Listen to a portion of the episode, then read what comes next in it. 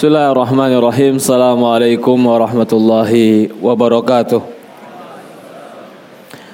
Innal hamdalillah nahmaduhu wa nasta'inuhu wa nastaghfiruh wa na'udzu billahi min shururi anfusina wa min sayyiati a'malina.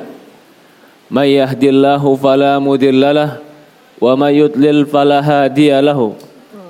Ashhadu an la ilaha illallah wahdahu la syarika lahu واشهد ان محمد عبده ورسوله لا نبي بعد قال الله تعالى في كتابه الكريم يا ايها الذين امنوا اتقوا الله حق تقاته فلا تموتن الا وانتم مسلمون الحمد لله Segala puja dan puji syukur kita panjatkan hanya kepada Allah Subhanahu wa taala Rabbul alamin serta salawat dan salam selalu kita curahkan kepada baginda Nabi kita Muhammadin sallallahu alaihi wa ala alihi wa sahbihi wasallam kepada keluarganya, kepada para sahabatnya, juga orang-orang yang mengikuti dan mencintainya ila yaumil qiyamah. Saya ucapkan jazakumullah khairan kepada ikhwan dan akhwat, kepada bapak-bapak dan ibu-ibu yang dimuliakan dan dirahmati Allah Subhanahu wa taala. Semoga kehadiran kita semua di sini dicatat sebagai amal ibadah oleh Allah Subhanahu wa taala. Suatu kebahagiaan bagi saya, terutama bagi saya pribadi ini sebuah kebahagiaan. Begitu saya melihat tempat ini, saya duduk di sini dengan bangunan yang seperti ini, saya mengingat ketika dulu saya di Bajirupa. Dulu kita di Bajirupa hampir sama seperti ini bangunannya tahun 2004, 2003 santri itu sekat-sekatnya cuman kain-kain sarung. Jadi jangan pernah mimpi dulu di baju rupa mau tidur di kasur, nggak ada. Kalau bukan tidur di atas karpet, tidur di alas sarung, sudah. Apa sitar tembok-tembok di antara tempat tidur teman-teman itu cuman sarung-sarung sama lemari. Di situ kita sholat, di situ kita makan, di situ kita tidur, di situ kita ngapal. Ya subhanallah. Pagi kalau makan itu bukan makan nasi full. Makan nasi bubur dicampur dengan sayur bayam. Pakai nampan besar, isinya cuma sedikit, nampannya saja yang besar. Dan yang makan 4 sampai 5 orang, makan bubur 4 sampai 5 orang. Tapi sekarang Masya Allah Yang di tahun itu bersama kami Ba'dallah ini semua karena Ba'dallah. Alhamdulillah Hampir 80% jadi ustadz. Yang di Makassar banyak Yang bareng sama saya jadi ustadz. Dari mulai Ustadz Salman Ustadz Abdu Banyak Banyak sekali tapi fasilitas ketika itu sangat sederhana. Sangat sederhana. Kalau sekarang mungkin kamar mandi banyak. Dulu kita kamar mandi itu cuma berapa pintu. Jadi kalau mau mandi sudah pasti kita antri. Sudah seperti itu, itu kamar mandi begitu keluar airnya bukan ke parit, keluarnya keluar ke jalan. Jadi dari kamar mandi bergenang air di luar pondok. Subhanallah. Maksud saya adalah awal dakwah-dakwah itu tentu kita butuh perjuangan. Tapi sekarang dakwah di Makassar dari ujung ke ujung di mana-mana ada kajian. Di mana-mana ada taklim. Di mana-mana ada ustadz, nikmat luar biasa. Tinggal kita mau belajar atau tidak. Kalau sekarang istilahnya ustadz yang di mana-mana ada, ustadz yang nyamperin kalian. Kalau dulu mau belajar ya ke baju rupa. Dari sini dulu kita sering daurah di uh, Universitas Unhas. Kalau anak-anak Unhas mau kajian pergi ke sana ke baju rupa. Kalau sekarang mungkin orang-orang tinggal tunggu aja ustadz di sini. Ya subhanallah. Fabi ai ala'i rabbikuma tukadziban. Nikmat apalagi yang Allah berikan kepada kita dan kita mendustakannya. Ini semua dikarenakan Allah Subhanahu wa taala. Tentu ini kehendak Allah yang paling utama. Tapi kita tidak melupakan juhud, dan tidak melupakan usaha para asatidah. Ustadz-ustadz kita dari dulu yang mendidik mendidik para ustadz-ustadz lagi. Termasuk di antaranya Ustadz Ustadz Khidir, Ustadz Zulkarnain, Ustadz Lukman Jamal, Ustadz Mustamin. Waktu dulu masih ada Ustadz Sobaruddin di di ada Ustadz Abdul Karim di Bajirupa. Ya, ya subhanallah. La yashkurullah man la yashkurun nas. Saya menceritakan ini cuma ingin bersyukur kepada Allah dan bersyukur dan berterima kasih kepada para asatidah terutama asatidah di Makassar karena tidak bersyukur kepada Allah orang yang tidak bersyukur kepada manusia. Maka teman-teman ini, di sini ada pondok pesantren juga, Pak Pak Muhajir. Hah? Ada. Masya Allah. Mudah-mudahan teman-teman tetap semangat di sini belajar. Jangan keman karena fasilitas terbatas, oh Ustaz, fasilitas terbatas, saya malas belajar Ustaz. Fasilitas bela, fasilitas terbatas, malas belajar. Fasilitas enak, banyak tidur. Serba salah. Fasilitas dikasih tempat tidur, dikasih AC, dikasih kamar yang nyaman, akhirnya tidur terus. Fasilitas terbatas dia bilang apa? Kurang fasilitas. Yang benar itu yang penting semangat, itu dia yang penting. Yang penting semangat. Bahkan kalau kita melihat lagi, ini masih mending. Dulu teman-teman sebagian yang di Vius lebih daripada ini. Ini Masya Allah pemandangan enak, angin enak, panas enak. Subhanallah. Kalau di Vius sudah terbuka seperti ini, angin berserta debu datang. Lagi taklim ini debu angin datang semua ke sini. Panas lagi. Maka teman-teman, kalau memang ada pondok pesantren di sini, ada tempat belajar di sini, semangat belajar karena ilmu itu bukan berdasarkan tempat yang hebat, tapi ilmu itu karena insya Allah yang pertama keikhlasan kita mencari ilmu karena Allah Subhanahu Wa Taala. Ya. Ikhwanu fiddin wa akhwatu fillah rahimani rahimakumullah. Hari ini kita akan berbicara tentang sebuah akidah, keyakinan kita. Keyakinan kita kepada Allah Subhanahu wa taala. Kenapa kita berbicara ini? Yang kita akan bicarakan tentang telaga Rasulullah sallallahu alaihi wasallam. Berbicara tentang telaga berarti berbicara tentang keimanan. Berbicara tentang keimanan antu'minu bil yaum an tu'mina bil yaumil akhir bil yaumil akhir kata Allah kata Rasulullah agar engkau beriman kepada hari akhir. Beriman kepada hari akhir termasuk dimasukkan ke dalam rukun iman. Jadi kalau kita berbicara rukun iman termasuk di antaranya beriman kepada hari akhir dan beriman kepada hari akhir itu urutannya dari mulai mati sampai dibangkitkan surga dan neraka. Itu semua namanya hari akhir di antara kejadian hari akhir ada yang namanya telaga. Telaga Rasulullah SAW. Ini akan kita bahas apa itu telaga dan bagaimana tentang telaga Rasulullah SAW. Yang pertama, apa itu telaga? Telaga itu atau haud dalam bahasa Arab itu tempat berkumpulnya air. Maka dikatakan ahwadu au hiyal. Adapun secara syariat maurudun azimun tariduhu ummat Muhammad mimman taba'a huda Nabi sallallahu alaihi wasallam wa man lam yubaddil aw yataghayyar. Dia suatu tempat yang umat Nabi Muhammad SAW akan melampauinya dan melewatinya bagi mereka yang mengikuti Nabi Muhammad tidak merubah agamanya dan tidak mengganti keyakinannya. Dari ini berarti dipahami dia satu tempat yang akan dilalui oleh umat Nabi Muhammad sallallahu alaihi wasallam. Dalil-dalil tentang haud banyak sekali. Bahkan kata para ulama nanti kita akan sebut nukilkan dalil tentang haud itu sampai mutawatir. Karena saking banyaknya dalil dikatakan mutawatir hadisnya lebih daripada 30 sahabat yang meriwayatkan tentang adanya telaga. Tetapi ada kelompok-kelompok orang yang menolak tentang adanya haud. Bahkan mereka tidak percaya adanya haud. Itu adalah kelompok Mu'tazilah.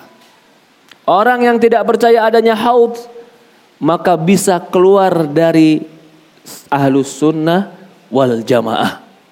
Kenapa? Karena haud dalilnya jelas. Nanti kita sebutkan dalil-dalilnya. Orang yang menolak sesuatu dalil yang jelas dari Quran dan hadis, dari keyakinan para salaf, maka dia bisa keluar dari akidah ahlu sunnah wal jamaah.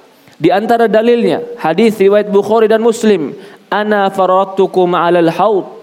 Kata Rasulullah SAW, aku akan di depan kalian nanti di telaga. Hadis riwayat Bukhari dan Muslim. Ya. Kata Rasulullah ya ruddanna ala haudi rijalu mimman sahaba mimman sahibani. Akan ditolak di atas haud nanti seorang atau laki-laki yang mereka pernah menemani aku kata Rasulullah. Artinya di sini ada telaga. Dinukilkan oleh Imam Abu Abbas Al-Qurtubi. Kata Imam Abu Abbas Al-Qurtubi, ijma para salaf dan ahlu sunnah dari orang-orang belakangan bahwasannya haud itu ada. Kalau dikatakan ijma, berarti nggak boleh ada yang menyelisihi. Kalau ada yang menyelisihi, berarti menyelisih ijma. Menyelisih ijma berarti sudah menyelisih jalan kaum muslimin. Menyelisih jalan kaum muslimin diancam oleh Allah Subhanahu wa taala. Wa yattabi ghairi sabilil mu'minin nuwallihi matawalla wa nuslihi jahannam wa sa'at masira. Barang siapa yang menyelisihi jalan orang beriman, wa yattabi ghairi sabil mu'minin dan dia tidak mengikuti wa yattabi dan dia mengikuti selain jalan orang beriman nuwallihi matawalla kami palingkan dia sejauh-jauhnya. Wa nuslihi jahannam kami akan masukkan mereka ke dalam neraka jahannam. Wasaat masira. Dan itu adalah sejelek-jeleknya tempat kembali ini dalil dan ini kita harus pahami kapan seorang itu dikatakan keluar dari RUU Sunnah Ustaz Oh orang itu keluar dari alus sunnah kalau dia sholat nggak pakai sutroh. Eh saya jangan. Sholat nggak pakai sutroh tiba-tiba nggak alus sunnah. Itu ikhtilaf ulama. Ada yang mengatakan wajib, ada yang mengatakan tidak. Kalau kita mengatakan wajib, alhamdulillah. Tapi kalau tidak pakai sutroh, apakah bukan alus sunnah? Belum tentu. Kalau nggak percaya dengan haud, apakah bukan alus sunnah? Iya. Kenapa? Karena dalilnya hadis, Quran, ijma para ulama. Kalau ijma artinya ada yang menyelisihi, yang menyelisihi salah, tidak mengikuti jalan orang beriman, tidak mengikuti jalan kaum muslimin. Ini namanya akidah. Akidah Ahlussunnah wal Jamaah dinukilkan oleh Imam Qurtubi. Bahkan berkata Qadi Iyad, hadis tentang haud itu sahih. Beriman tentang haud itu wajib. Membenarkannya itu dari keimanan. Wa huwa ala wajhin inda alusunnah wal jamaah. Wa la ta'awwal wa la yuhalu an zahiri. Dan itu adalah satu sisi yang diyakini oleh ahli sunnah wal jamaah. Jangan dia mentakwilkannya dan jangan dia memalingkan dari zahirnya. Khilaf liman lam yakul bihi minal mubtadi'ah nafin lahu yang menyelisihinya adalah mubtadi'ah ahlul bid'ah munafina lah yang tidak percaya dengan haud. Muharrifina lahu bitakwil ghairi zahiri. Mereka memalingkan dari makna sebenarnya tidak sesuai dengan kenyataan. Jadi ini jalan. Ini akidah. Ini pembeda. Ini tanda kapan orang alusunnah atau bukan boleh ini jadi tandanya. Salah satunya. Kemudian dikatakan lagi, Hadis-hadis yang berkaitan hadis-hadis yang berkaitan tentang telaga itu hadis-hadis yang mutawatir. Bahkan berkata qadiyat, hadis tentang haud ini mutawatir dinukilkan dari para sahabat radhiyallahu an. Berkata Ibnu Katsir, Imam Ibnu Katsir rahimahullah taala. Dia menyebutkan tentang hadis-hadis yang berkaitan tentang haud Saqanallahu minhu yaumal qiyamah. Semoga Allah Subhanahu wa taala memberikan kita minum dengan haud nanti di hari kiamah. Hadis-hadisnya masyhur, beraneka ragam, jalannya banyak, datang dari para sahabat yang sangat banyak. Fa in za'amat anufu katsiru min. Walaupun kebanyakan dari ahlu bid'ah mengingkarinya dan menolaknya, mereka sombong dan tidak beriman kepada haud. Akhluqu bihim an yahalu dan mereka bisa jadi tidak akan men, tidak akan minum telaga gara-gara mereka tidak percaya dengan adanya telaga Rasulullah sallallahu alaihi wasallam. Disebutkan ada sekitar 30 para sahabat yang meriwayatkan tentang telaga Rasulullah SAW. Dari Hanas bin Malik radhiyallahu anhu.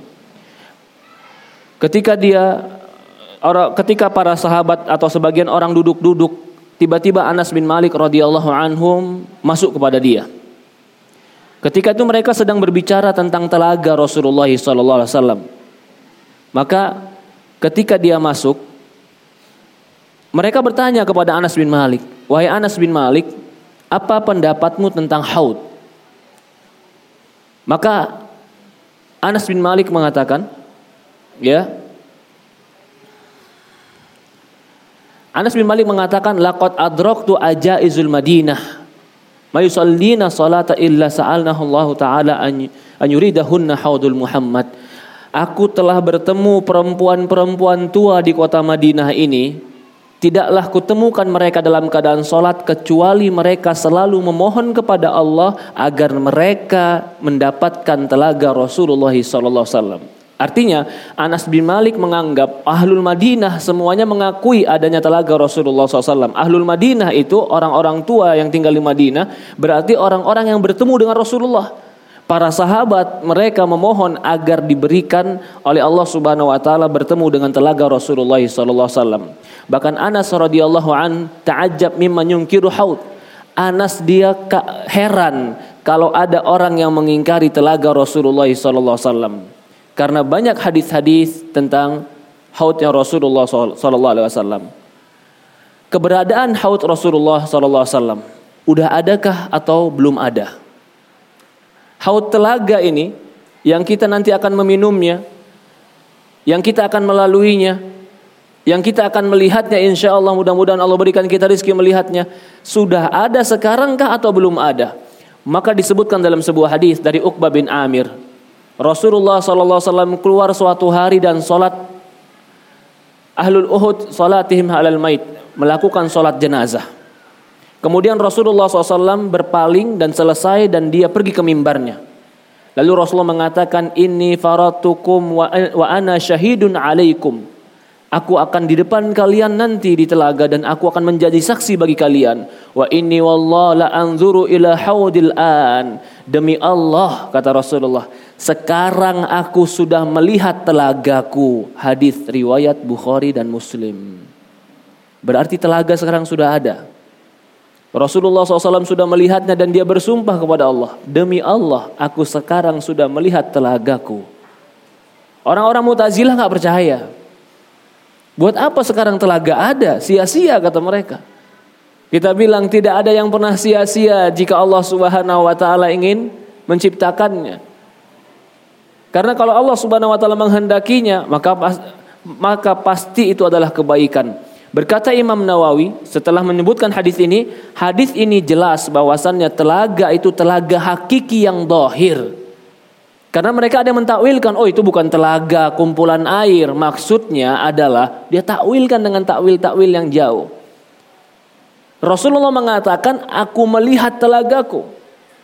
Maka kata Imam Nawawi dari mazhab Syafi'i, dia mengatakan berarti ini dalil telaga yang dilihat Rasulullah itu betul-betul telaga hakiki kumpulan air. Wa ana makhlukun mewujudul yaum dan dia itu makhluk yang hari ini telah Allah ciptakan. Sama seperti surga, sama seperti neraka, hari ini sudah Allah ciptakan dan sudah ada. Dan ahlu sunnah meyakini keberadaan itu. Bagaimana sifatnya? Bagaimana tentang sifat telaga Rasulullah SAW? Di dalam hadis Amr bin As radhiyallahu an, Rasulullah mengatakan, "Haudi masiratu syahr. Ma'uhu abyadu minal laban, warihu atyab minal misik, wa kizanuhu kanujumus sama'." Faman syariba minha fala yatma abadan. Mutafakun alaih wa lafdul Bukhari. Dalam hadis riwayat Bukhari dan Muslim dari sahabat Abdullah bin Amr bin As radhiyallahu anhu, Rasulullah berkata, "Telagaku itu perjalanan satu bulan." Jadi jarak perjalanan telaga Rasulullah satu bulan jauhnya. Dari ujung ke ujung satu bulan, dari ujung ke ujung lagi satu bulan. Dalam sebuah riwayat nanti akan disebutkan sebesar apa dia. Lalu Kata Rasulullah, ma'uhu abiyat minal laban. Warna telaganya, warna airnya lebih putih daripada susu. Warihuhu harumnya lebih wangi daripada misik, daripada kasturi. Kizanuhu kan nujumus sama. Bejana-bejananya, gelas-gelasnya, gayung-gayungnya banyak bagaikan bintang di langit. Faman syariba minha, barang siapa yang meminum dari telagaku, lam yatma abadan, tidak akan pernah merasa dahaga selama-lamanya. Hadis riwayat Bukhari dan Muslim. Padahal telaga ini nanti kita akan sebutkan belum di surga. Tapi Rasulullah sudah menjanjikan barang siapa yang minum dari telagaku yang dia lebih putih daripada susu, yang dia lebih wangi daripada kasturi, yang gelas-gelasnya bagaikan bintang di langit, yang besarnya perjalanan sebulan, lebarnya perjalanan sebulan, panjangnya perjalanan sebulan. Orang yang minum dari situ tidak akan pernah haus kata Rasulullah SAW. Bahkan diriwayat dalam, dalam riwayat lain, diriwayatkan dari Abi Dzar dan juga Sauban radhiyallahu anhu Rasulullah mengatakan dalam sifat rasa airnya ahla minal asal lebih manis daripada madu. Orang mungkin menyangka Loh madu manis Ustaz. Gak enak Ustaz. Antum mungkin makan makan madu palsu yang gak enak. Banyak banyak banyak gulanya. Madu itu pasti makanan enak. Apalagi yang asli. Yang betul-betul berbau bunga. Yang kalau dimakan itu bukan bukan hanya sekedar makanan. Dia makanan, dia juga minuman, dia juga obat, dia juga penguat. Madu. Maka madu itu minuman ahlu surga. Telaga ini belum di surga, tapi dia diberikan air yang lebih manis daripada madu. Dalam sebuah riwayat lain dari Abi Dzar radhiyallahu anhu berkata dalam sifat bejadanya, "Walladzi nafsi Muhammad biyadih." La aniyatu akthar min adadin nujumus sama wal kawakibuha. Demi jiwa Muhammad yang ada di tangannya, bejana-bejana yang ada pada atau gelas-gelas yang ada pada Telaga Rasulullah itu lebih banyak daripada bintang-bintang di langit dan lebih banyak daripada kawakibuha, nujum wal kawakibuha.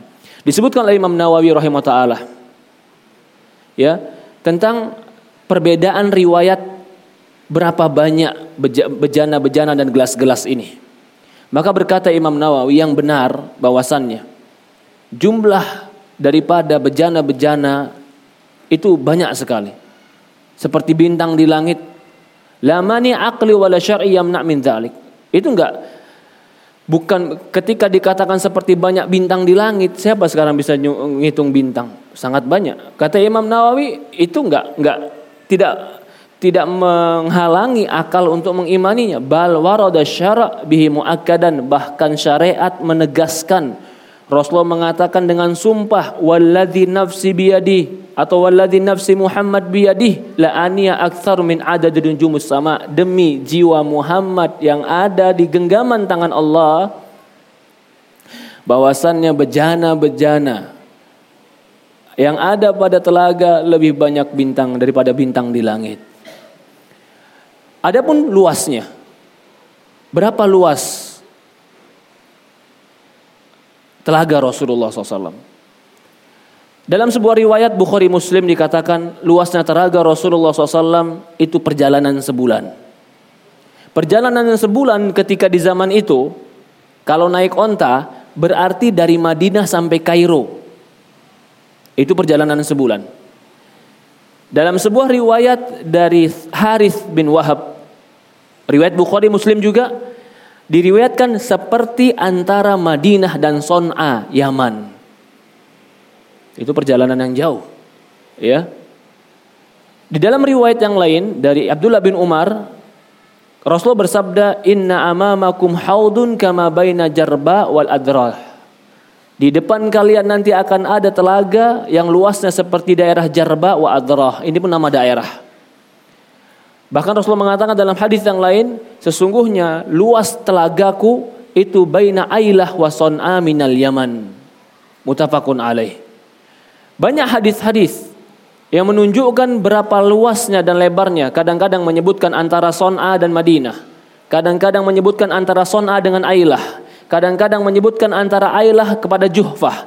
Kadang-kadang menyebutkan perjalanan sebulan. Kadang-kadang menyebutkan dari Aden ke Oman beraneka ragam. Bukan berarti di sini bertentangan antara hadis. Maka para ulama memberikan klarifikasi dan jawaban. Kenapa kok Rasulullah menyebutkan banyak? Kadang seperti Son'a, kadang seperti Ailah, kadang seperti Aden. Dari Aden ke Balqa, kadang seperti perjalanan sebulan. Maka dikatakan oleh Imam Qurtubi, sebagian orang menyangka dengan eh, batasan-batasan hadis ini tentang haud dikiranya adalah hadis yang goncang karena saling berbeda dan berselisih. Sesungguhnya hadis ini tidak ada yang berselisih dan bergoncang. Tapi Nabi menceritakan tentang telaganya terkadang dia memisalkan sesuai dengan keadaan. Dia menyebutkan dengan lafaz-lafaz yang berbeda sesuai dengan orang yang diajak bicara. Kalau orang Yaman dia katakan seperti Aden, seperti Son'a ke Madinah agar orang Yaman tahu sebagaimana jauhnya. Kalau dia yang datang orang dari lain lagi dari Oman, dia katakan bagaikan dari Oman ke Aden. Kalau datang orang yang dari Ailah, dia katakan bagaikan Ailah ke Aden. Itu semua tidak menunjukkan berbeda karena semua jaraknya mutaqaribah, berdekatan, hampir sama. Son'a Madinah sama seperti Son'a Ailah, hampir sama semuanya. Atau Son'a ila Aden, wa baina Jarba wa Adrah. Ini semua sama. Ini semua sama. Maka kesimpulannya kata para ulama Berarti luasnya telaga Rasulullah SAW itu sekitar perjalanan onta satu bulan. Luas pan, luasnya sama seperti panjangnya. Maka Syekhul Utsaimin menafsirkan ketika mengatakan luasnya seperti panjangnya kata Imam Syekhul Utsaimin ya ketika dia menyebutkan ini hada idan yaktadi an yakuna maduron. Kalau begitu ini keharusannya telaga Rasulullah SAW itu adalah bundar. Karena sama besarnya semuanya. Sama yang paling sama besar itu adalah sesuatu yang bulat. Karena sama besarnya. Maka dikatakan di sini ya li'annau la yakunu hadi masahah min kulli janib illa idza kana maduran. Tidak akan mungkin sama ukurannya seluruhnya kecuali pasti dia itu berbentuk bulat. Jadi seolah-olah Syekh Utsaimin mengatakan telaga Rasulullah wasallam itu bulat.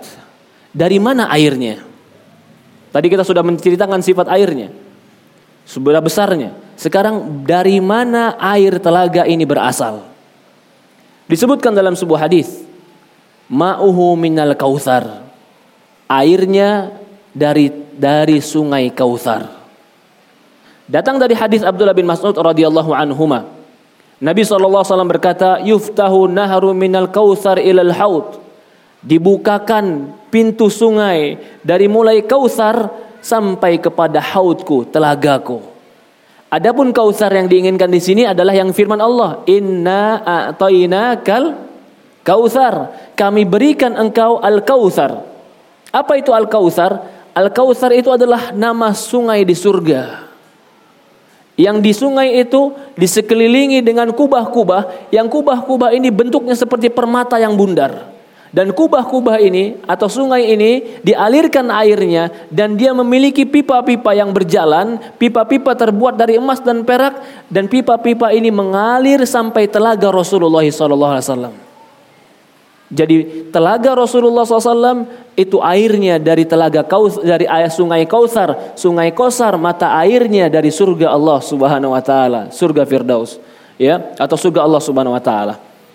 Di dalam sebuah riwayat yuktau fihi mizaban akan ada di sana dua aliran air yang dari surga, yang satunya dari emas, yang satunya dari perak. Maksudnya ada pipa-pipanya yang mengalir dari surga.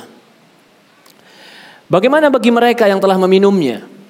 Diriwayatkan dalam hadis Abdullah bin Amr bin As radhiyallahu anhuma atau radhiyallahu anha Rasulullah mengatakan faman syariba minha fala yatma ba'dahu abadan. Barang siapa yang meminum telaga ini, dia tidak akan pernah haus selama-lamanya. Dalam hadis Abi Umamah radhiyallahu an, Nabi sallallahu alaihi wasallam mensifati tentang telaga, faman syariba minhu lam yatma abadan wa lam yasu wajhu abadan. Barang siapa yang minum dari telaga ini, dia tidak akan pernah haus selama-lamanya dan tidak akan pernah jelek wajah dia, tidak akan pernah menjadi jelek wajahnya. Dalam riwayat disebutkan oleh Abi Asim dalam kitab Sunnah. Siapakah mereka yang akan minum dan melalui telaga Rasulullah SAW? Yang mereka tidak akan pernah haus setelah minumnya. yang mereka setelah meminumnya akan merasakan kelezatan yang mereka akan ditunggu oleh Rasulullah wasallam dan Rasulullah menunggunya di telaga sampai Rasulullah mengatakan isbiru hatta talquni alal haud sabarlah kalian sabar kalian sampai kalian bertemu aku di telaga Rasulullah SAW menunggu kita di telaga untuk kita minum telaganya Rasulullah SAW. Bahkan Rasulullah sangat bangga jika umatnya datang dan dia minum dari telaga Rasulullah SAW. Maka dikatakan di sini, siapakah mereka yang berhak minum dari telaga Rasulullah SAW? Orang yang paling berhak minum dari telaga Rasulullah SAW adalah orang yang paling mengikuti ajaran Rasulullah SAW. Orang beriman yang mengikuti ajaran Rasulullah SAW. Barang siapa yang sombong dan tidak mengikuti syariat Rasulullah SAW, bahkan mereka membuat perkara-perkara yang baru dalam syariat Rasulullah SAW, dia tidak akan minum air telaga Rasulullah SAW. Dalam sebuah riwayat Imam Qurtubi mengatakan, "Kullu man irtadda an dinillah aw hadin fi man la yardahu Allah wa lam ya'dan bihi fa huwa matrudin minal haud." Barang siapa yang murtad dari agama Allah atau membuat perkara-perkara yang baru dari agama Allah yang Allah tidak ridhoi dan Allah tidak izinkan, maka dia akan ditolak dan diusir dari telaga Rasulullah sallallahu alaihi wasallam. Jadi orang yang minum telaga Rasulullah SAW adalah orang yang patuh kepada Rasulullah SAW. Orang yang mengikuti Rasulullah SAW. Orang yang mencontoh Rasulullah SAW.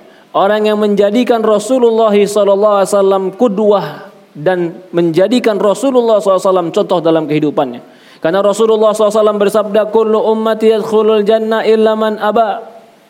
Kata Rasulullah SAW, seluruh umatku akan masuk surga kecuali mereka yang tidak mau.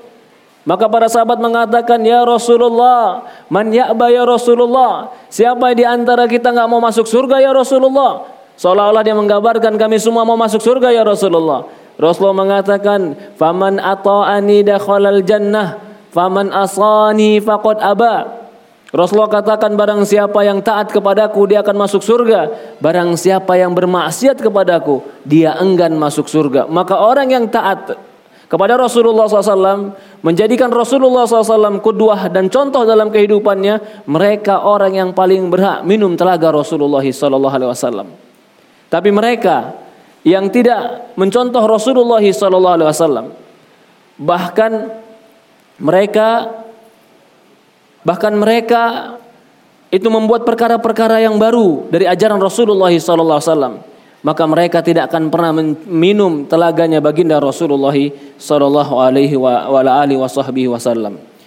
Dalam sebuah riwayat ya Dikatakan Rasulullah mengatakan la yuraddanna alayya haudu rijalun mimman sahibani hatta idza ra'aituhum wa rafa'u ila ikhtalaju duni la aqulanna ay rabbi ay rabbi falyaqulna li innaka la tadri ma ahdatsu ba'dak dalam sebuah riwayat Rasulullah mengatakan ini hadis riwayat Bukhari dan yang lainnya akan diusir dari telagaku orang-orang dari sahabatku artinya pernah ketemu Rasulullah SAW Sampai ketika araituhum rafa'u ila ketika aku melihat mereka, mereka diangkat dan mereka dikeluarkan. Maka aku katakan ya Rabbi, wahai Allah, itu teman-temanku. Maka dikatakan layakulanna, dikatakan padaku, innaka la tadri, sesungguhnya kau tidak tahu ma ahdatsu ba'dak apa yang mereka muhdaskan ada-adakan setelahmu. Kata para ulama, ini adalah orang yang mereka diusir dari telaga Rasulullah SAW. Kenapa mereka diusir? Disebutkan di dalam hadis ini karena mereka ahdatsu buat perkara-perkara yang baru yang Rasulullah SAW tidak pernah mengajarkannya. Dalam riwayat lain, Rasulullah SAW dalam Asma binti Abi Bakar mengatakan Rasulullah bersabda, Inni ala haud hatta anzuru man yuraddu alayya minkum. Aku selalu menunggu kalian di telaga sampai aku melihat nanti ada orang-orang yang diusir di antara kalian dari telaga. Sayukhadu unasuduni akan diambil orang-orang selain aku. Fa aqulu ya Rabbi minni wa man ummati. Ketika ditolak dan diusir Rasulullah mengatakan ya Allah itu bagian bagian temanku, itu umatku.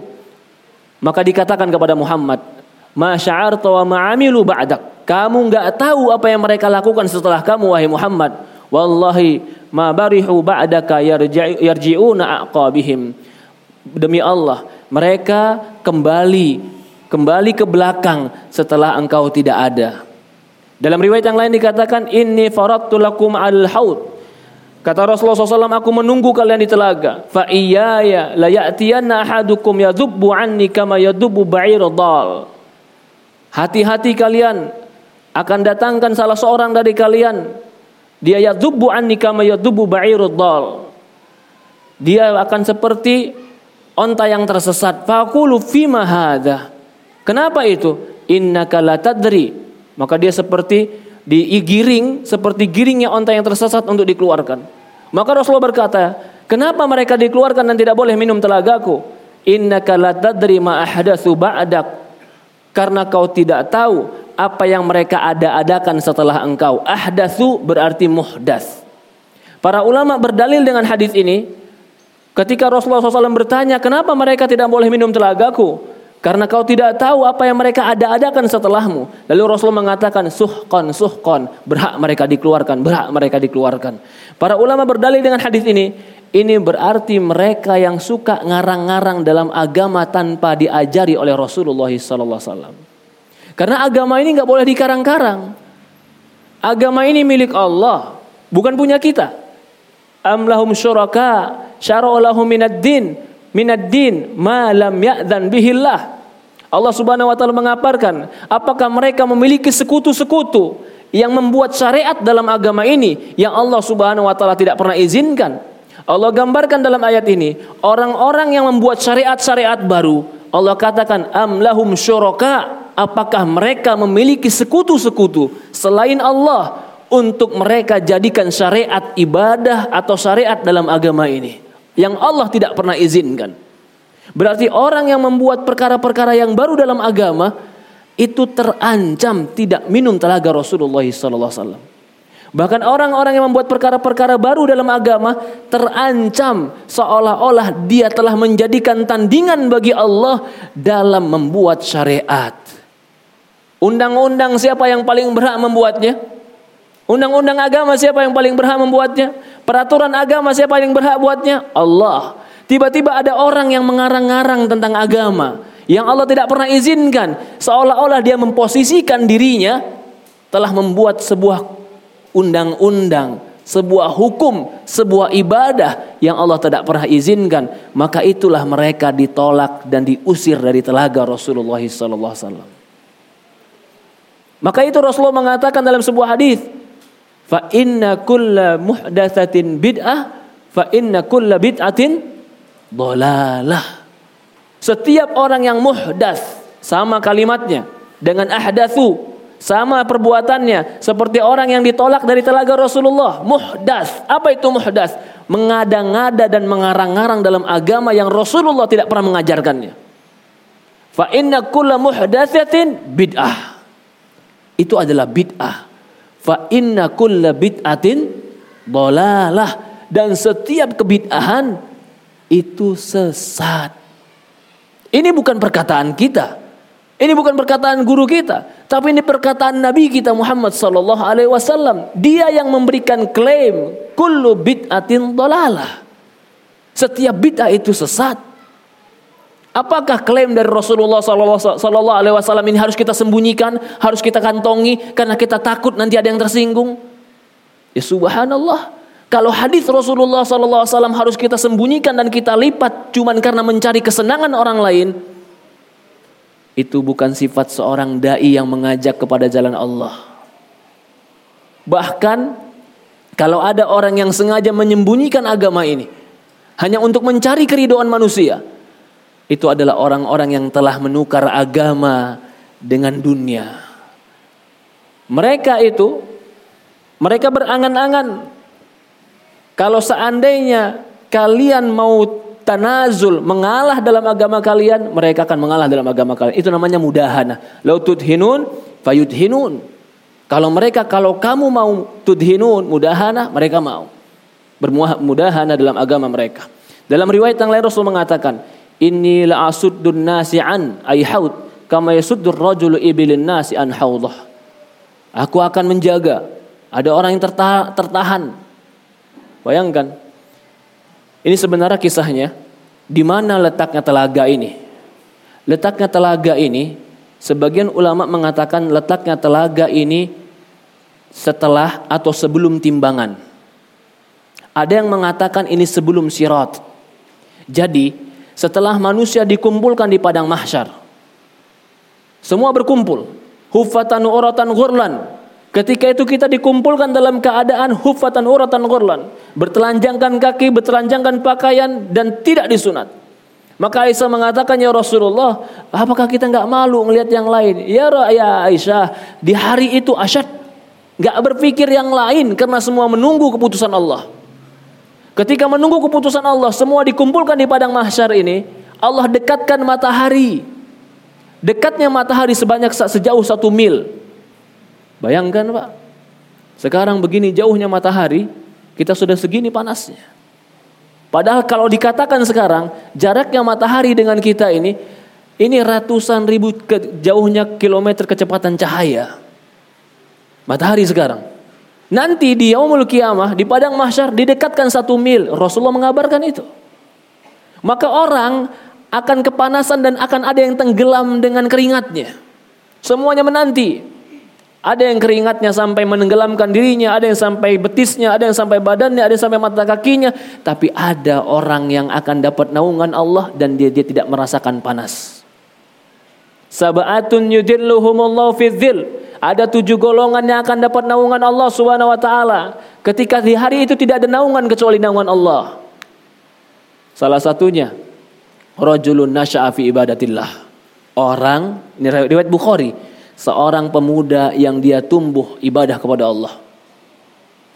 Rajulun qalbu mu'allaq fil masajid. Laki-laki yang hatinya terkait dengan masjid. Ke mana pun dia pergi dia ingat saya mau sholat di mana. Nanti saya sholat di mana. Masjid sama masjid mana yang saya akan hampiri. Rajulun istama alaih berkumpul karena Allah. Yang berikutnya, yang ketiga, orang yang mencintai karena Allah dan berpisah karena Allah. Yang berikutnya di antara yang akan disebutkan oleh Rasulullah SAW orang yang akan mendapatkan naungan Allah. Rajulun dzakarallah. Seorang yang mengingat Allah dalam kesendiriannya. Fafadat ainah. Berlinang air matanya.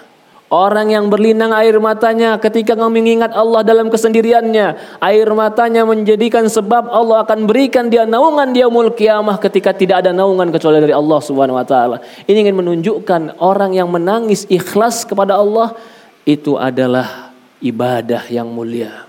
Siapakah mereka yang paling mudah menangis? Biasanya orang yang paling mudah menangis adalah orang yang merasa dirinya penuh dengan dosa. Maka bagi kita yang banyak dosa, kalau kita tidak bisa banyak ibadah, cukuplah banyak nangis kepada Allah dan menyesal kepada Allah. Karena tangisan orang-orang yang menyesal kepada Allah dalam kesendiriannya itu akan menyebabkan dia mendapatkan hubungan Allah Subhanahu wa taala di yaumul kiamah. Ketika semua manusia sudah menunggu, ada yang tenggelam dengan keringatnya. Ada yang diberikan naungan oleh Allah Subhanahu wa taala dengan naungan arsinya. Manusia terus menunggu sampai mereka akhirnya datang kepada Adam alaihissalam. Nabi Adam mintalah kepada Allah agar segera memberikan keputusan kepada kami. Karena mereka sudah menunggu yang lama di padang mahsyar. Kata Nabi Adam menyebutkan beberapa uzurnya nafsi nafsi nafsi nafsi. Aku punya dosa, aku punya salah, diriku diriku idhab ila ghairi. Pergilah kepada selainku. Mereka pergi kepada nabi yang lain sampai pergi kepada Ibrahim alaihissalam Sampai Ibrahim alaihissalam pun mengatakan nafsi nafsi idhab ila ghairi. Sampai pergilah kepada Isa alaihissalam. Sampai Isa mengatakan kepada kata Nabi Isa alaihissalam idhab ila Muhammad. Pergilah kalian kepada Muhammad agar Muhammad minta kepada Allah hari ini diberikan keputusan tentang pengadilan yaumul kiamah. Maka Nabi Muhammad SAW naik ke langit. Dan dia sujud dengan sujud yang panjang dengan sujud-sujud dan memuji Allah dengan pujian-pujian yang belum pernah memuji dengan itu sebelumnya. Lalu Allah mengatakan kepada Nabi Muhammad, "Ya Muhammad, irfa' ra'sak. Fasal tu'ta, fashfa' tushaffa." Wahai Muhammad, sekarang angkatlah kepalamu. Irfa' ra'sak, wasal tu'ta, minta, kau akan diberikan. Fashfa' tushaffa, berikan syafaat, engkau akan diberikan syafaat. Maka di situlah Rasulullah meminta, Ya Allah berikan keputusan kepada kami. Menanti diputuskan ke mana ini kamu akan pergi. Menanti diputuskan akan bertemu dengan timbangan amalan. Menanti diputuskan untuk bertemu dengan catatan amalan. Menanti diputuskan kamu akan hidup selama-lamanya di surga atau kamu akan hidup selama-lamanya di neraka. Dalam keadaan terik panas. Ketika itu, maka Nabi Muhammad diberikan syafaat oleh Allah. Rasulullah SAW diberikan izin pertama kali pergi dari mahsyar. Ke mana dia pergi? Sebagian orang mengatakan dia akan pergi ke mizan, ke timbangan. Ada yang mengatakan dia pergi ke sirot, dia pergi ke jembatan setelah mahsyar ini. Tapi sebagian mengatakan tidak. Di, di, setelah tempat yang terik dan panas ini, Rasulullah pergi dahulu ke telaga sambil menunggu umatnya. Rasulullah tunggu di telaga. Maka dia yang paling pertama kali dan umat Nabi Muhammad SAW orang yang paling pertama kali dilepas oleh Allah. Silahkan pergi ikutlah kepada nabimu. Maka umat Nabi Muhammad semuanya pergi ke telaga Rasulullah SAW. Mereka dalam keadaan haus di padang mahsyar yang panas, melihat dari jauh telaga air yang putih, yang manis, yang harum, yang wangi. Kira-kira apa yang mereka inginkan, Pak? Mereka ingin sekali minum dari telaga itu. Kalau semua sudah berkumpul di sana, umat Nabi Muhammad berkumpul di sana, jangan khawatir. Disediakan bejana-bejana gelas-gelas yang banyak lebih banyak daripada bintang di langitan. Maka Rasulullah SAW menunggu di sana. Karena semua nabi punya telaga. Tapi Nabi Muhammad tunggu di telaganya agar umatnya tahu itu Nabi Muhammad SAW. Sehingga ada orang-orang yang pertama kali diizinkan masuk oleh Rasulullah SAW. Siapakah mereka yang pertama kali diizinkan masuk? Karena semua orang haus, ingin minum dari telaga itu, ingin merasakan nikmat telaga itu. Tidak semua langsung boleh minum oleh Rasulullah SAW. Awalun nasi wurudan ali fuqara al muhajirin. Yang pertama kali masuk lewat boleh duluan ke telaga Rasulullah. Fuqara al muhajirin. Orang fakir dari muhajirin. Orang miskin dari muhajirin. Kenapa orang miskin yang dimuliakan oleh Rasulullah?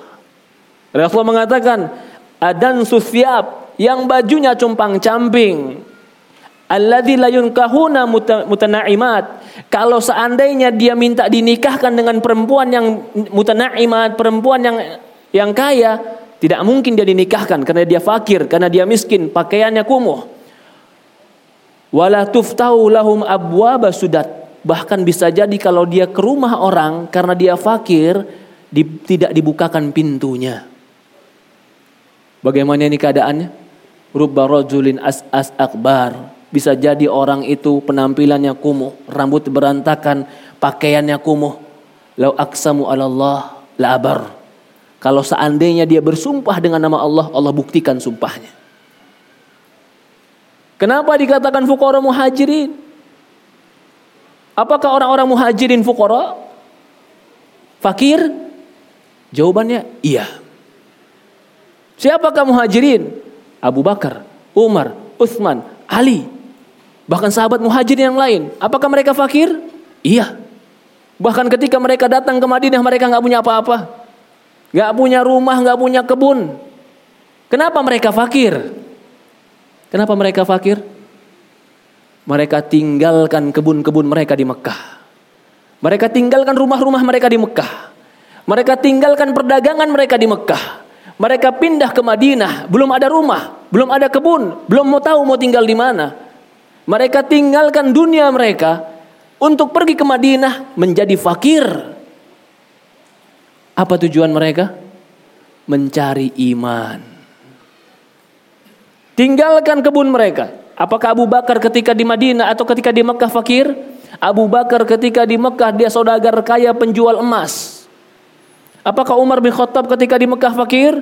Abu Umar bin Khattab ketika di Mekah orang disegani. Uthman bin Affan orang disegani. Tapi kenapa Allah katakan fuqara muhajirin? Karena semua mereka tinggal hanya untuk Allah. Pindah ke Madinah, mereka ingin beriman dan bersama Rasulullah wasallam. Apa yang Allah ganti untuk mereka? Ketika mereka meninggalkan harta mereka, meninggalkan perdagangan mereka, meninggalkan kebun mereka, pergi ke kota Madinah yang mereka nggak punya apa-apa di sana. Allah ganti bahwasannya mereka akan masuk telaga duluan sebelum yang lain masuk. Adilkah ini? Adil. Dan inilah kemuliaan buat mereka. Para sahabat radhiyallahu anhum, fuqara muhajirin. Bahkan di Quran disebutkan, lil fuqara'il muhajirin alladzina ukhriju min diyarihim. Bagi mereka orang-orang fakir muhajirin yang dikeluarkan dari negeri-negeri mereka. Allah tidak pernah menghina orang-orang fakir. Bahkan Allah memuji para muhajirin ketika mereka fakir, tapi fakir mereka karena Allah. Mereka fakir tapi mereka bukan orang yang hina. Bahkan dalam sebuah kisah ketika ada sahabat-sahabat sahabat-sahabat Ansor mengatakan, apa kata sahabat Ansor? Aku punya harta. Ketika Rasulullah persaudarakan mereka, aku punya harta. Kau ambil setengah hartaku. Aku punya istri dua, kau pilih salah satu istriku. Apa kata sahabat muhajirin? Barakallahu laka fi ahlik wa malik. Semoga Allah berkahi hartamu dan keluargamu. Yang dia minta cuma satu. Bukan harta yang dibagi dua, bukan istri yang suruh dipilih. Dullani ala suq. Tunjukkan kepadaku di mana pasar. Fukara, orang fakir tapi mulia. Jiwanya jiwa orang kaya. Mau dikasih harta? Jangan, tunjukkan pasar. Mereka mungkin fakir secara pakaian, secara keadaan, tapi mereka kaya secara harta. Ya itulah Rasul mengatakan laisa gina an kathratil ard walakina gina gina nafs. Bukan orang kaya itu orang yang bergelimang harta, tapi orang yang kaya itu orang yang jiwanya penuh dengan kekayaan. Itulah mereka para sahabat. Maka Rasul mengatakan ketika sudah dikumpulkan ini, orang-orang dilepaskan dari mahsyar, Rasul tunggu sudah tunggu di Rasul sudah tunggu di telaga. Dalam sebuah riwayat Rasulullah tunggu di telaga menggunakan kayu. Tidak ada boleh masuk kecuali muhajirin. Dalam riwayat lain tidak ada yang boleh masuk dan minum duluan kecuali ashabul Yaman, orang-orang Yaman. Sampai kalau ada bukan orang-orang Yaman dan bukan orang-orang muhajir yang minum, Rasul dengan kayunya menggeser. Nanti keluar, keluar dulu. Orang Yaman pun diberikan keutamaan ini. Mereka akan menjadi orang-orang yang pertama kali minum telaga Rasulullah SAW. Setelah minum orang Yaman, minum orang muhajirin dan fukara muhajirin, baru Allah, baru Rasulullah mengizinkan, silahkan kalian minum. Bayangkan Pak, Penantian yang lama di bawah padang mahsyar, di bawah matahari dan keringat dan didekatkan matahari satu mil, berapa hausnya dia? Maka dia mau minum. Minumlah mereka. Tiba-tiba ada sekelompok orang yang mereka baris di tengah kaum muslimin diusir dari telaga. Jangan minum, orang itu keluarkan, diusir dari telaga. Rasulullah SAW mengatakan ashabi ashabi Kenapa diusir itu? Itu sahabatku, sahabatku. Akhirnya dijawab, li'anna la tadri ma ahdatsu ba'dak. Ya Muhammad, kau tidak tahu apa yang mereka perbuat baru, perkara yang baru setelahmu. Para ulama menafsirkan, ada yang menafsirkan bahwasannya kamu tidak tahu bahwasannya mereka murtad setelah engkau meninggal. Ada yang mengartikan tidak, bahwasannya mereka ini memang ada tanda bahwasannya dia umatmu. Tetapi karena dia membuat perkara-perkara yang baru, maka perkara-perkara bid'ah maka tidak diizinkan diminum dalam telaga Rasulullah SAW. Setelah mereka minum dari telaga Rasulullah dan ada orang yang terusir dan tidak minum, maka ketika itu orang yang setelah minum tidak akan haus selama-lamanya. Padahal perjalanan belum selesai, belum lewat sirot, belum lewat mizan, belum jatuh ke surga dan ke neraka, belum tahu mau ke mana. Tapi orang yang minum di situ, layat ma abadan, tidak akan pernah haus selama lamanya. Itu menjadi isyarat bahwasannya orang yang minum di situ dia akan mendapatkan surga Allah Subhanahu wa taala. Karena setelah itu kata para ulama, setelah di telaga, digiring ke mana ini kita semua? Berkelompok-kelompok digiring ke mana? Digiring ke mizan, timbangan. Di catatan dikeluarkan, amalan dinampakkan, bukti-bukti dikasih semuanya. Dicat, ditimbang amalan kita, ditimbang catatan kita, ditimbang badan kita. Barang siapa yang timbangan kebaikan lebih baik, lebih banyak akan dimasukkan surga.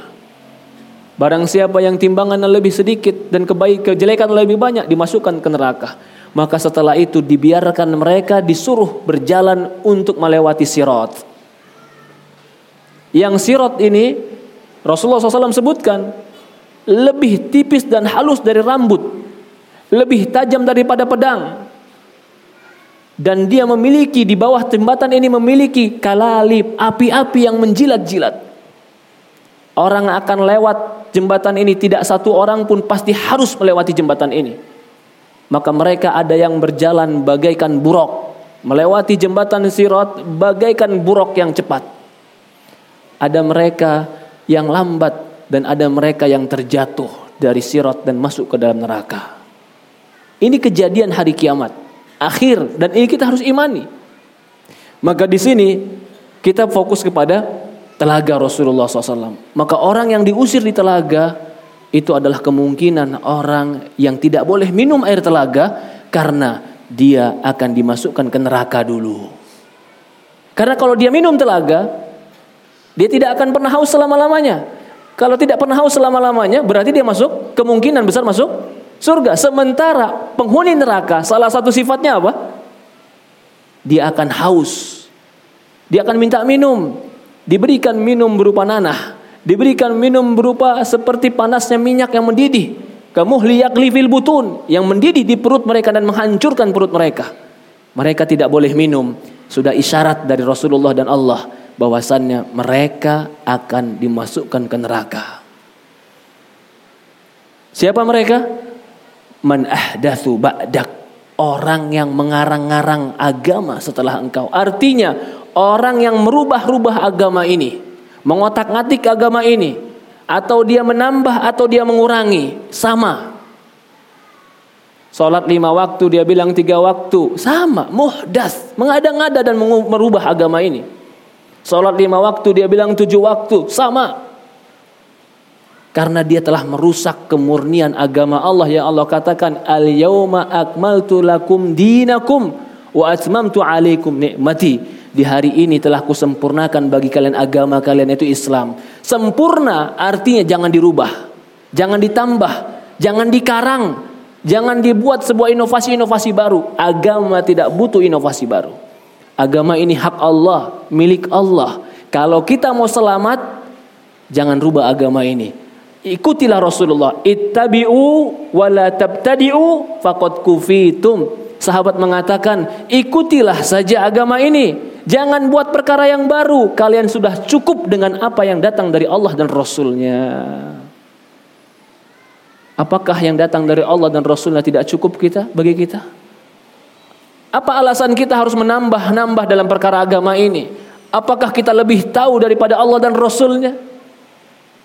Apakah kita mengatakan cuma sekedar niat baik dan ini kebaikan? Kalau kau katakan perkara yang kau tambah-tambah itu adalah niat baik dan kebaikan, seolah-olah kalimatmu mengatakan yang tidak menambah berarti tidak mengerti kebaikan. Apakah Rasulullah SAW tidak mengerti kebaikan? Apakah yang menambah-nambah dan mengarang-arang dalam ibadah berarti dia orang yang lebih tahu kebaikan ataukah Rasulullah SAW yang lebih tahu kebaikan?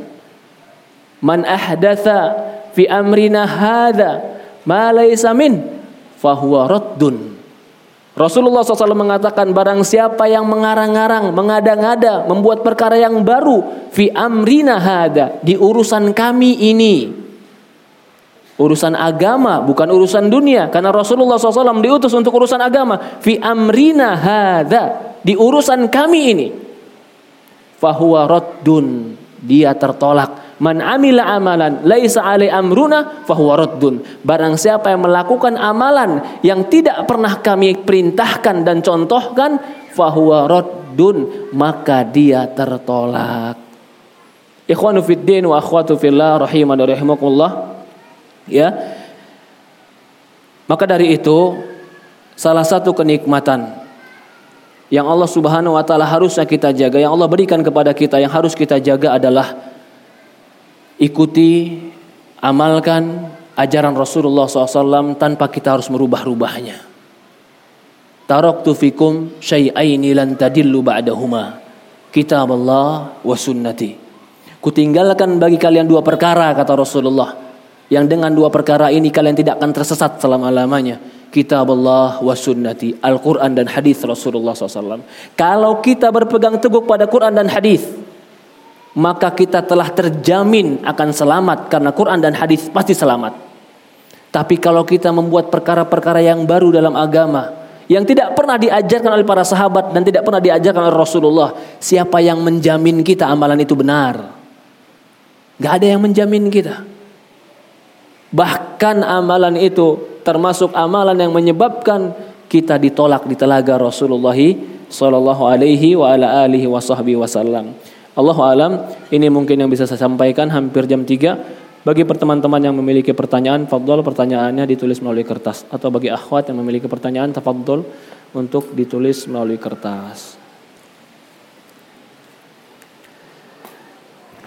Pertanyaan. Ana ingin bertanya Ustadz, fadol.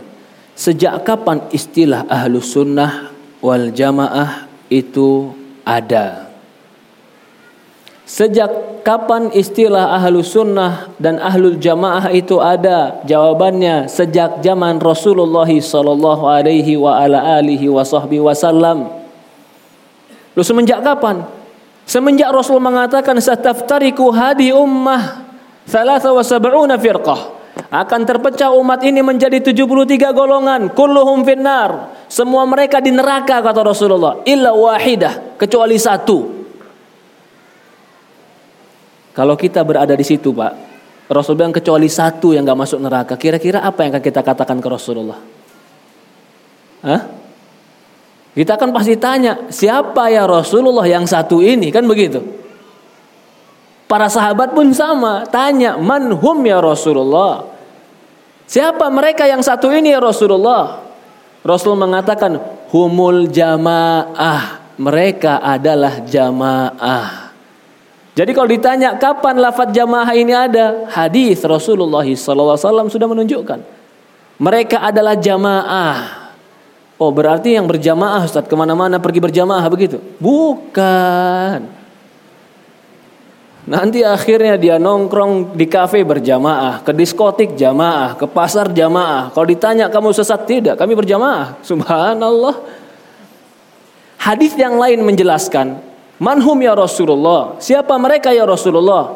Tadi kan dikatakan humul jamaah. Di hadis yang lain dikatakan maka na alaihi ana wa ashabi. Mereka yang berjalan di atas jalanku dan jalan sahabatku. Jika kita kumpulkan dua hadis ini, berarti yang diinginkan dengan jamaah adalah orang yang berjalan di atas jalannya Nabi dan jalan para sahabat. Itulah yang dimaksud dengan jamaah. Maka kita kenal dan tidak kita kenal, kita tahu atau tidak, teman kita atau bukan, hidup di zaman kita atau bukan, di daerah kita atau bukan.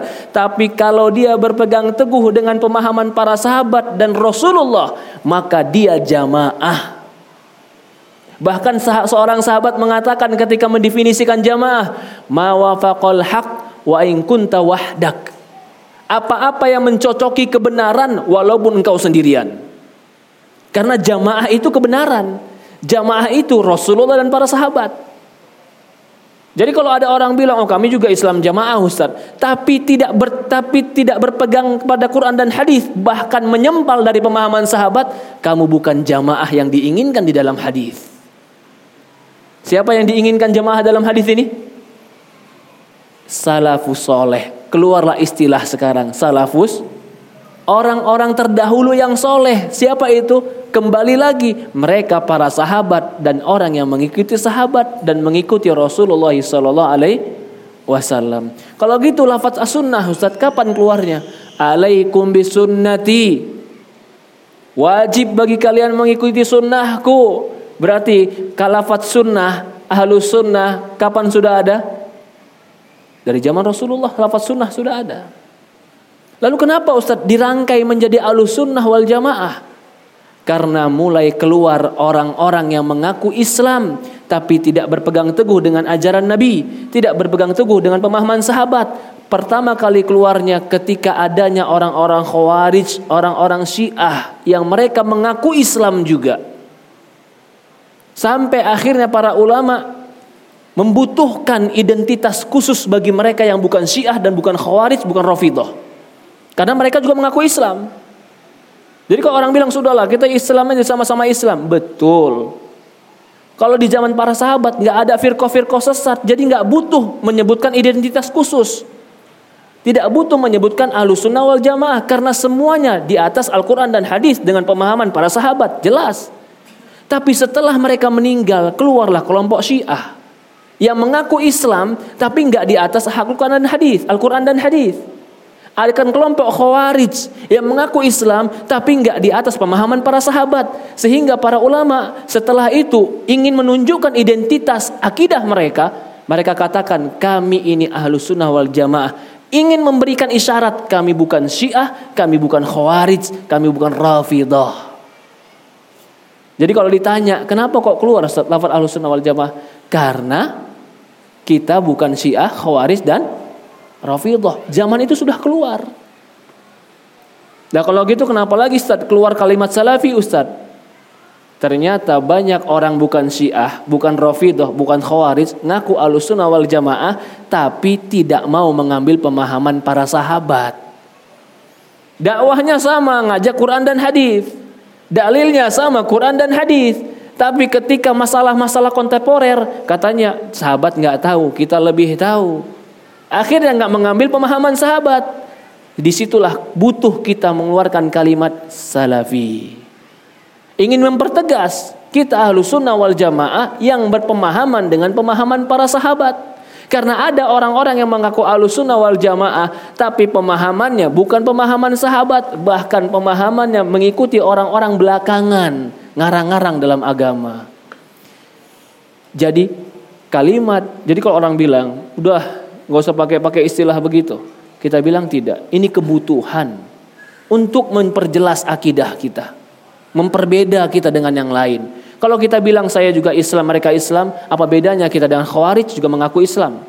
Kalau kita bilang kita sunnah wal jamaah, apa bedanya juga mereka? Sebagian mereka mengaku sunnah wal jamaah, tapi perbuatannya, tingkah lakunya, ibadahnya jauh dari Quran dan hadis.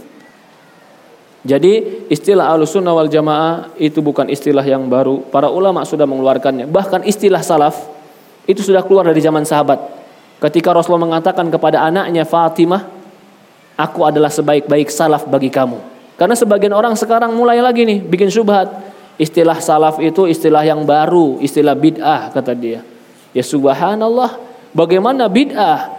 Imam As-Sabuni di akhir-akhir abad ketiga Islam, di tahun 300 lebih dari Islam, sudah menulis sebuah buku judulnya Akidah Salaf. Sudah 1200 tahun yang lalu dia tulis buku judulnya Akidah Salaf. Tiba-tiba orang sekarang bawa nama salaf, ada orang bilang itu nama salaf, nama-nama baru, nama bid'ah. Kita bilang sama dia, kamu kurang baca buku para ulama, kebanyakan baca koran. Kalau baca korannya memang kalimat salaf jarang keluar. Tapi kalau dia baca buku para ulama, buku Imam Syafi'i lihat. Berapa banyak Imam Syafi'i membawakan qaulus salaf. Berkata para salaf. Maksudnya apa? Ulama-ulama soleh yang terdahulu. Allahu alam. Bagaimana hukum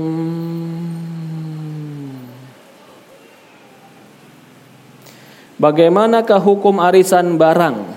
Ini ikhtilaf ya. Arisan itu ikhtilaf tentu. Ada yang mengatakan itu riba karena syarat. Sekarang kamu kupinjamkan, kubelikan barang pakai uangku sama-sama, tapi catatan besok kau pinjamkan untukku. Syekh Fauzan menganggap arisan itu riba. Syekh Soleh Fauzan. Syekh Usaimin berpendapat bukan itu bab ta'awun, tolong menolong, bukan bab riba karena nggak ada akad pinjam pinjam pinjam yang diziadahkan, ditambahkan nggak ada. Ya, kalau memang bicara masalah begitu, masalah khilaf. Lalu yang mana yang rojih Ustadz? Maka jawaban saya kalau mau tahu yang rojih tanya Ustadz Dzulkarnain. Selesai. Ya, tanya Ustadz Dzulkarnain mana yang rojih. Allah alam.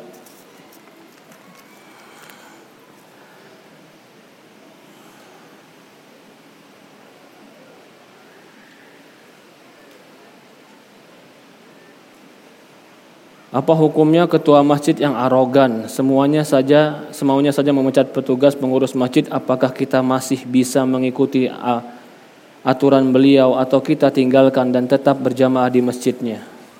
Kalau tentang masalah-masalah dunia, masalah kepemimpinan, masalah tugas, masalah pembagian tugas, itu masalah dunia ya akhi. Jangan masjid pengurus masjid ribut cuman gara-gara siapa ketua, siapa wakil, siapa pegang keropak. Jangan ribut karena itu. Kalau ada masjid ribut cuman karena itu, jangan ikut-ikutan. Antum jadi jamaah sholat aja sudah. Jangan ikut-ikutan begituan. Itu masalah dunia. Kecuali ributnya masalah akidah. Masalah ibadah yang sunnah dan yang bid'ah. Antum harus punya sikap. Adapun masalah dunia, jangan ikut-ikutan. Fitnah namanya. Fitnah itu namanya. Karena masalah kepemimpinan, masalah pembagian tugas, apalagi masalah keropak umpamanya, itu bukan masalah-masalah yang harusnya kita perdebatkan untuk menjaga masjid Allah Subhanahu wa taala. Siapa pun yang jadi pemimpin, harusnya kita tetap senang. Yang penting masjid Allah makmur. Itu yang terpenting. Jangan kita memaksakan diri kita jadi pemimpin tapi nggak mampu akhirnya masjid Allah malah terbengkalai. Wa in kana fisaqah kana fisaqah. Rasul menyebutkan ada seorang sahabat atau sifat seorang sahabat yang mulia. Di mana pun dia diperintahkan dalam perang dia ikut. Di belakang dia disuruh belakang dia mau paling belakang. Disuruh samping dia mau paling samping. Disuruh ke depan dia pun mau paling ke depan. Karena yang dia inginkan yang penting pasukan menang. Bukan yang penting saya yang jadi pemimpin. Allah alam. Ya. Jadi kalau ada e, ketua DKM yang seperti itu itu bukan masalah-masalah agama menurut saya tapi masalah-masalah gaya dia berpemimpin. Selama ibadah kita aman Selama kita mengerjakan sunnah dan kita bisa menegakkan sholat dengan sesuai sunnah, maka tetaplah sholat di masjid tersebut.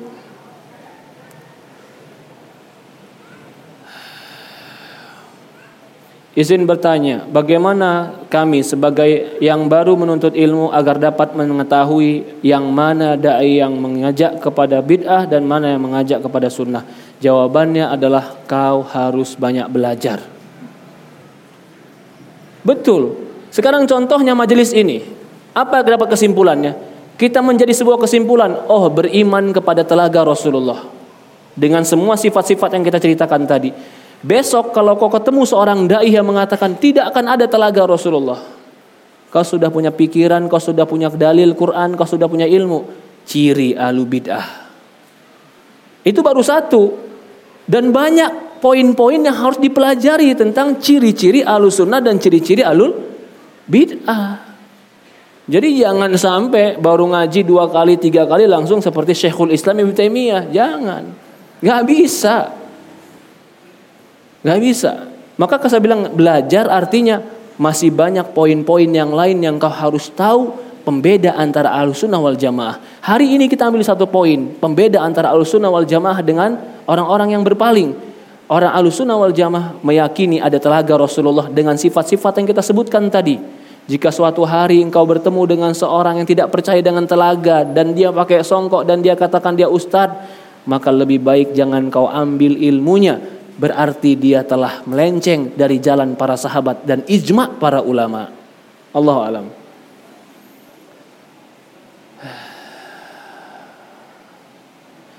Bismillah izin bertanya Ustadz pada saat Isra Miraj apakah Nabi Muhammad SAW wujud asli Allah disebutkan yang aku lihat adalah nur, cahaya. Jadi yang benar Rasulullah SAW tidak melihat Allah, tapi melihat cahaya. Allah alam. Ya. Kapan kita melihat Allah?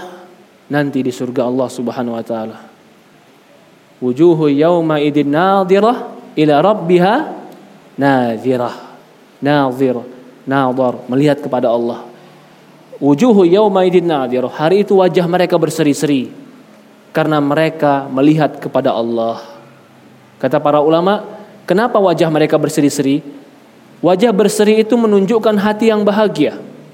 Kenapa hati mereka bahagia yang dan terpancar di wajah mereka? Karena kalau orang melihat sesuatu yang membahagiakannya, pasti akan terpancar dari hati dan wajahnya. Karena dia sedang melihat Allah, maka dia pun terpancar kebahagiaan dalam dirinya karena dia melihat Allah. Ini pun poin Ahlus sunnah wal jamaah meyakini melihat Allah di yaumul kiamah. Kalau ada seorang dai yang mengatakan kamu tidak akan melihat Allah di yaumul kiamah, catat itu juga dai yang menyimpang dari akidah Ahlussunnah wal Jamaah. Ya. Bagaimana menyikapi kaum Syiah yang ada di sekitar kita padahal mereka meyakini bolehnya takiyah? Syiah beraneka ragam. Kalau orang awamnya tetap dirangkul, diajari, diajak karena bisa jadi mereka bodoh. Tapi kalau memang itu tokoh-tokohnya, ya, maka boleh kalian mengumpulkan bukti tentang kesesatannya, tentang perbuatannya, lalu kalian tampakkan ke orang umum jika itu ada maslahatnya. Jika tidak ada maslahatnya atau bahkan jadi fitnah, maka kembalikan kepada ahli ilmu, kepada para asatid agar mereka bisa berstrategi dalam dakwah. Saya ingin sebuah cerita ini Pak. Udah asar ya. Suatu hari saya pernah ke Makbar, ke tempatnya Syekh Al-Imam. Saya sebenarnya bukan belajar di Makbar, saya belajar di Syekh Usman Asalimi. Tapi waktu hari itu hari Jumat, saya ingin dengar khutbahnya Syekh Al-Imam. Jadi dari tempat Syekh Usman Asalimi ke tempat Syekh Al-Imam itu dekat. Naik mobil sekali 30 menit, 25 menit sampai. Hari itu ada yang meninggal. Dan tempatnya Syekh Al-Imam itu di tengah masyarakat. Ada yang meninggal, dikuburkan di penguburan. Masyarakat menguburkan, tolap-tolap, pelajar juga ikut ngubur.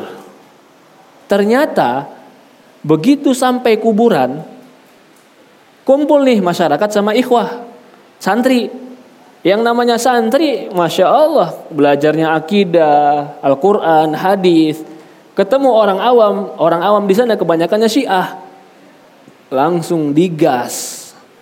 Kamu begini begini di debat ini Syiah. Karena dia kan baru hafal usul salasah ini, hafalan masih hangat soalnya ini. Arba'in Nawawi masih hangat. Sampailah ini ke telinganya Syekh bahwasannya ada santri yang debat dengan orang Syiah di kuburan. Apa kata Syekh? Uskutu, diam kalian. Biar kami yang mengurus dakwah-dakwah di sini. Kalian belajar, bukan Syekh bela, bukan Syekh suruh diam. Karena biar Syekh yang ping, punya strategi bagaimana merangkul mereka. Ini Syekh udah baik merangkul mereka pelan-pelan, tiba-tiba ikhwan pada debat sama dia, bubar semua acara. Ya subhanallah. Enggak Ustaz, ini kemungkaran Ustaz. Iya benar kemungkaran. Syekh juga tahu itu kemungkaran. Tapi Syekh punya cara bagaimana menarik hati mereka. Syekh melarang betul-betul marah ketika itu Syekh. Jangan kalian debat dengan mereka. Padahal Syiah, Pak. Nah begitu juga nih tolap-tolap teman-teman di sekitar sini. Kita baru mau masuk dakwah sekitar sini. Ketemu warga langsung tiba-tiba kita semuanya kita bilang bid'ah, dolal, sesat, tunjuk mukanya. Subhanallah bisa dibadik antum nanti dibubar di sini. Lah kalau gitu antum nggak berani Ustaz dakwah itu bukan hanya berani yang dibutuhkan, tapi dakwah itu strategi yang dibutuhkan. Rasulullah pemberani atau penakut? Hah? Kenapa lari dari Mekah pergi ke Madinah? Kenapa nggak dilawan saya di Mekah sampai mati? Mati juga mati syahid. Kenapa? Dakwah butuh strategi, bukan masalah berani saja. Kalau Rasulullah SAW pikirannya kayak kita, oh iya mati syahid ini. Ngapain pergi ke Madinah? Langsung bunuh aja Abu Jahal di sini. Dibunuh lagi juga selesai masalah kita masuk surga. Iya, agama selesai, nggak ada dakwah lagi. Tapi Rasulullah nggak kayak begitu. Mundur ke Madinah, ngalah ke Madinah. Takut dia? Bukan takut. Ada taktik dalam dakwah. Lah begitupun kita di sini. Ya, maka di sini serahkan kepada para asatidah, para ustadz-ustadz yang di sekitar sini, ustadz-ustadz yang membina di sini. Gimana sikap mereka menghadapi orang-orang yang bertentangan dengan kita di sini? Kita tolak, hafal saja Quran, hafal hadis, pelajari bagaimana sikap para ustadz. Ketika kalian pulang kampung, sikap para ustadz menjadi acuan kalian dalam berdakwah. Allah alam. Udah masuk asar pak? Berapa menit lagi? Apakah boleh pengurus masjid menangani anak-anak yang ribut saat berlangsung khutbah Jumat karena khotib tidak menegur anak-anak yang ribut Jumat tersebut? Anak-anak ribut ketika khutbah Jumat. Ada orang yang ikut menenangkan untuk jadi saya ingat lagi nih ketika di dulu ketika di Baju Rupa Masjid As-Sunnah belum boleh dipakai buat Jumatan.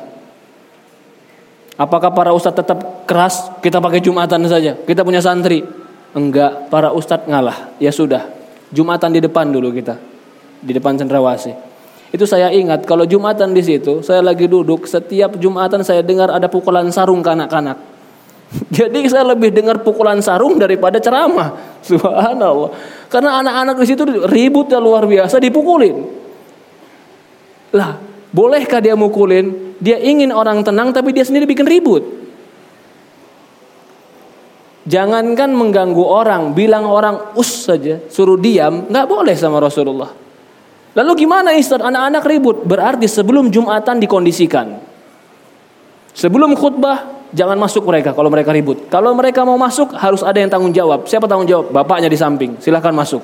Pakai tiket dari bapaknya. Kalau nggak ada bapaknya suruh keluar dulu.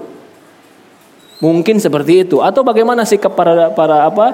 Para DKM untuk menegaskan itu. Jangan dia ribut juga pakai kayu, dia putar-putar masjid semua anak dipukulin pakai kayu. Akhirnya imam juga nggak terdengar, Ya subhanallah. Ya. Pada Jumatan orang bukan dapat ilmu. Malah setelah itu berantem dia sama bapak anak-anak. Ya kenapa kau pukuli anakku? Ya subhanallah.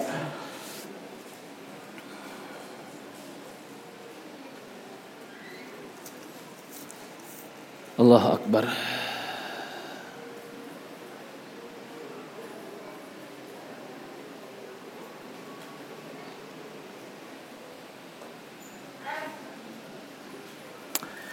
Bagaimana cara menyesuaikan diri dengan orang tua yang masih serang melakukan amalan-amalan bid'ah? Jadi begini, kita itu bukan pemaksa, kita itu bukan polisi dari bapak ibu kita, kita bukan tentara, jenderalnya dia, bukan. Kita itu anaknya dia. Sebesar apa pun kau sekarang, punya anak tiga, tetap di mata mereka kau tuh anak-anak. Betul tidak? Maka bersikaplah sebagai anak. Bagaimana bersikap sebagai anak? Kasih tahu dengan santun, kalau mereka tidak mau dengar dan belum mau dengar, lasta alaihim bimusaitir, kamu bukan tukang paksa.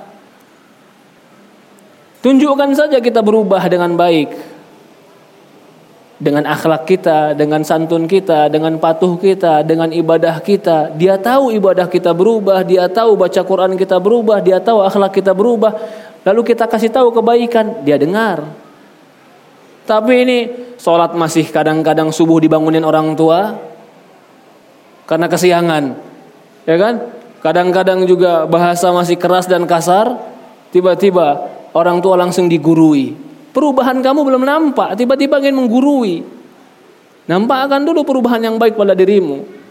Lalu sampaikan dengan cara yang baik, insya Allah Allah insya Allah orang tua akan ikut. Tapi jangan ikuti kalau sudah memerintahkan maksiat. Tidak boleh memerintahkan maksiat kita ikuti. Allah menggambarkan juga di Quran ketika dalam surat Luqman itu. Jika orang tuamu memerintahkan engkau untuk melakukan kesyirikan, fala tuti'huma, jangan taati mereka. Tapi apa kata Allah? Tetaplah ucapan yang baik kepada mereka. Jangan taati tapi tetap harus ucapan yang baik. Allah musta'an. Bagaimana hukum berdonasi di masjid yang melakukan acara bid'ah seperti maulid dan lain-lain. Barakallahu fiqh. Allah alam ya. Kalau dia masjidnya umum, umum nih, nggak sampai seperti Syiah, Ahmadiyah, Rafidah, tapi sholat lima waktu ditegakkan. Tarawih ditegakkan. Syarat-syarat Islam ditegakkan. Kita bantu. Tapi kadang-kadang dia bid'ah. Boleh nggak kita bantu? Jawabannya bantu saja tapi bukan pas acara bid'ahnya. Kamar mandinya butuh keramik, beli kamar mandinya buat keramik. Oh, tapi nanti kan buat acara bid'ah Ustaz. Sekarang sholat lima waktunya sama maulidannya banyakkan mana? Kalau semua masjid nggak kita tolong, kita khawatir nanti kita kekurangan masjid. Berapa banyak masjid al-sunnah? Gak, gak begitu banyak. Tapi selama itu ya masih lebih banyak kebaikannya. Bukan kita muazanah, tapi di sini kita menolong kebaikan. Salat tetap salat. Salat itu baik, nggak bisa dikatakan tidak baik. Baca Quran itu baik, Qiyamul Ramadan itu baik. Contoh lah saya mau contohkan, ketika saya di tol, kalau saya mungkin di, sering di Jakarta dan sekitarnya di tol. Ketika di tol ada musola, ada musola, ada keropak, bolehkah saya taruh di situ? Saya meyakininya boleh. Kenapa? Karena masjid butuh listrik, masjid butuh tukang bersih-bersih. Oh tapi kadang-kadang bid'ah Ustaz. Saya niatkan untuk kebaikannya, untuk listriknya, untuk kebersihannya, untuk tukang bersih-bersihnya, bukan untuk acara bid'ahnya. Kalau seandainya enggak enggak boleh semua kita tolong, akhirnya masjid terbengkalai, enggak ada yang bantu. Akhirnya kita ketika dalam perjalanan mau cari masjid susah juga. Bingung mau cari masjid di mana. Kecuali kebid'ahannya jelas-jelas menjadi ikon. Menjadi ikon ahlu bid'ah, itu lebih baik jangan ditolong. Karena kita ta'awun ala ismi wal udwan, ya. Oke. Okay.